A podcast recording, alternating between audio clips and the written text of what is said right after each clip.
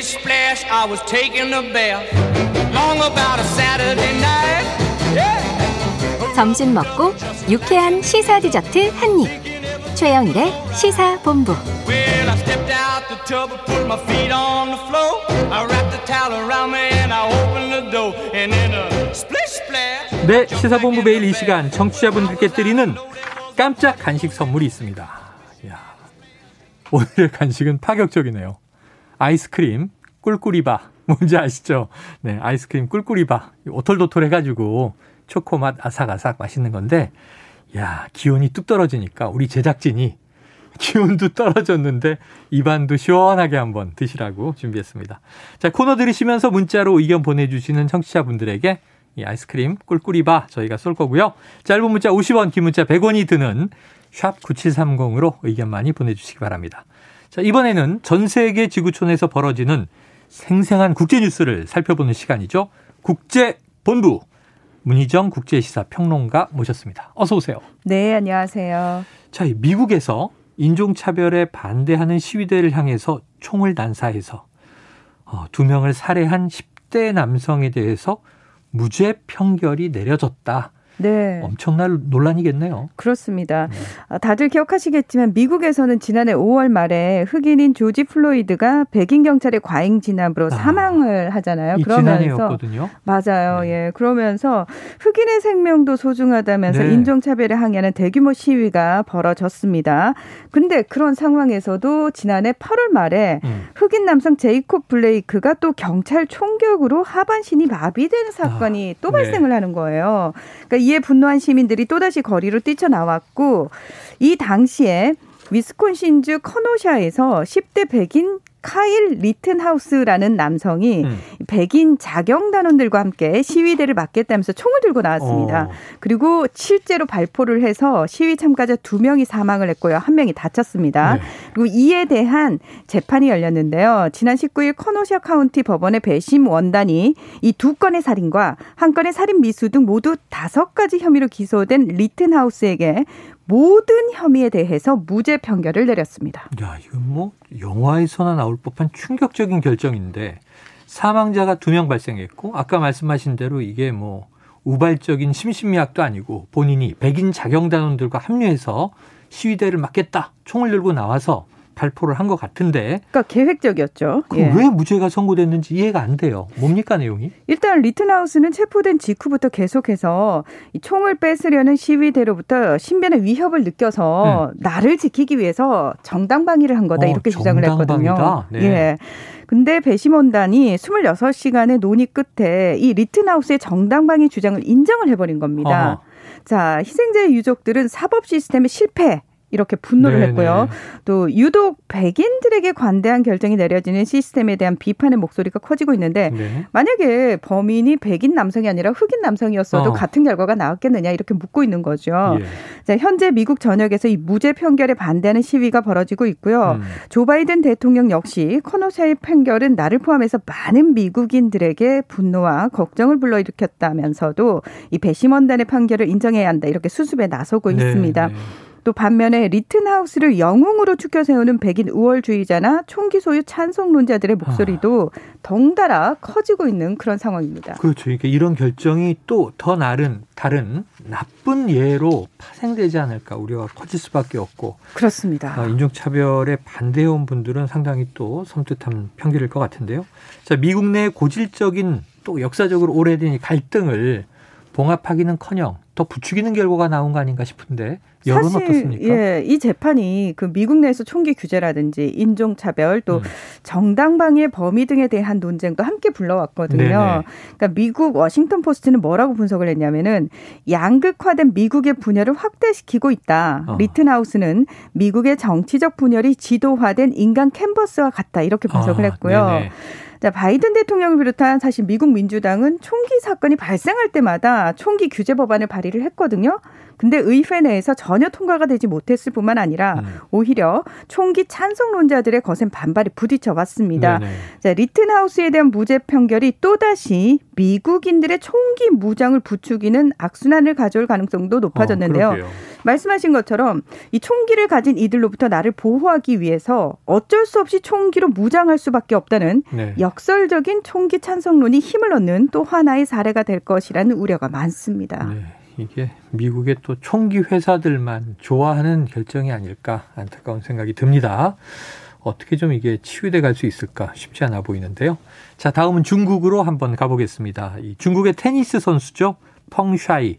지금 국제사회에 관심이 집중되고 있는데 그 네. 이유를 먼저 좀 설명해 주시죠.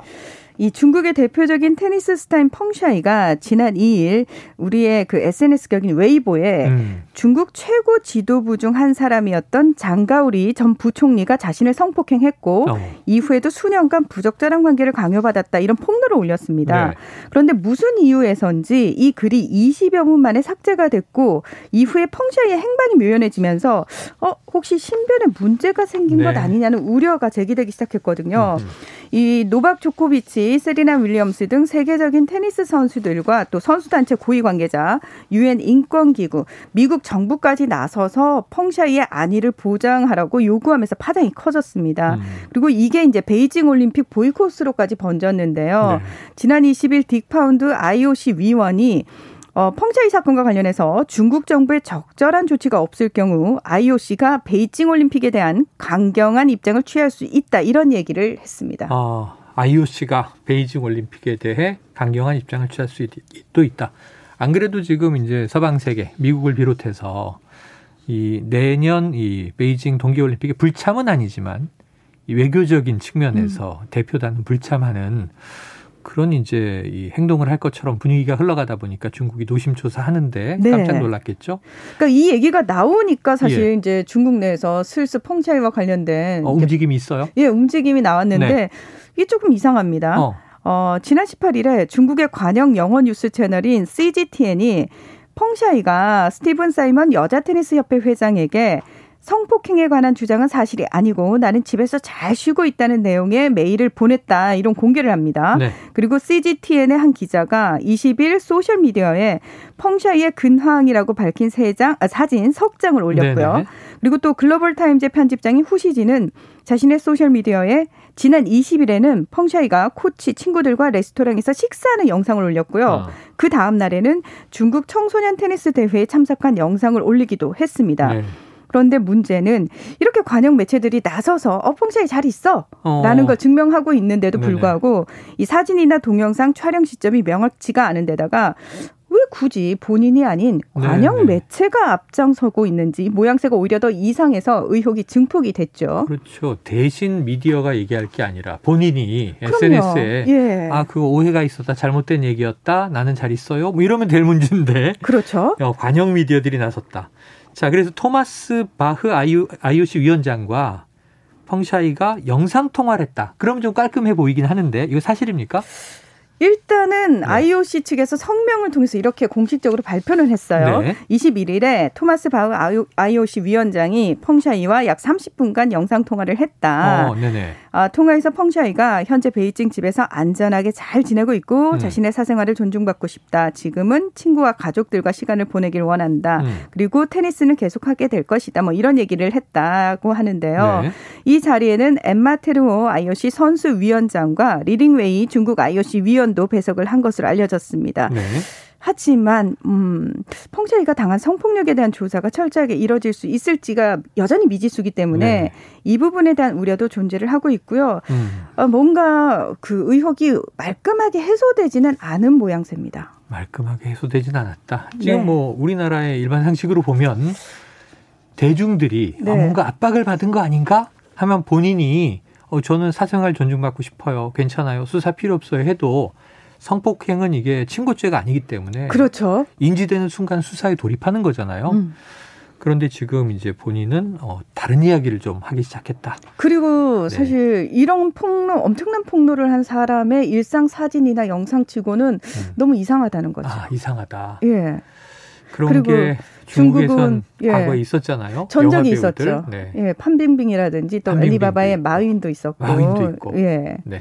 요즘엔 기업가도 있고 그렇습니다. 또 영화 배우도 있고 세계적인 음. 스타 주로 이제 이게 중국 정부의 길들이기 아니냐 이런 비판이 있었기 때문에 이번에도 문제인 것 같은데 자 일단 펑샤위의 안전은 뭐 확인되는 걸로 일단락 되고 있는 것 같긴 한데요. 네. 자 코로나19 확진자가 폭증하고 있는 유럽이 또 문제예요. 네. 재봉쇄에 들어갔다. 그런데 반대 목소리가 크게 나오고 있다. 이 어떤 상황이에요? 유럽에서 가장 먼저 봉쇄를 제기한 네덜란드에서 이 금요일 밤부터 이 정부의 방역 정책에 반대하는 수백 명의 시위대가 돌을 던지고 불을 지르는 등 과격 시위를 벌였고요. 음. 이에 경찰이 물대포와 실탄으로 대응하면서 7명이 다치고 51명이 경찰에 체포가 됐습니다. 네. 자, 오스트리아 같은 경우에는 사실 지난 19일에 전면 재봉쇄 조치와 함께 내년 2월 1일부터 백신 접종을 의무화했거든요. 음. 자, 3만 5천여 명이 모여가지고 백신 반대, 반정부 구호를 외치면서 대부분 마스크도 쓰지 않은 채 거리를 행진했습니다. 네. 또 벨기에에서도 백신 증명 적용 확대, 재택근무 의무화 등 규제를 다시 강화를 했는데 역시나 3만 5천 명이 반대 시위에 참여를 했고요. 음. 이미 몇 달간 백신 의무화에 반대하는 시위가 계속 벌어져 왔던 이탈리아와 프랑스에서도 지난 주말 백신 패스 도입에 반대하는 시위가 진행이 됐습니다. 또 스위스, 영국령 북아일랜드, 크로아티아 등에서도 수천 명이 정부의 방역 규제를 규탄하는 시위를 벌이고 있습니다. 알겠습니다. 여기까지 듣겠습니다. 오늘 고맙습니다. 네, 고맙습니다. 예, 문희정 국제시사 평론가였습니다. 자, 최영일의 시사본부 오늘 준비한 내용 여기까지입니다. 1935님, 1160님, 6954님, 3713님, 8910님, 9542님께 꿀꿀바 아이스크림 쿠폰 보내드리고요. 저는 내일 오후 12시 20분에 다시 찾아뵙겠습니다. 청취해주신 여러분 고맙습니다.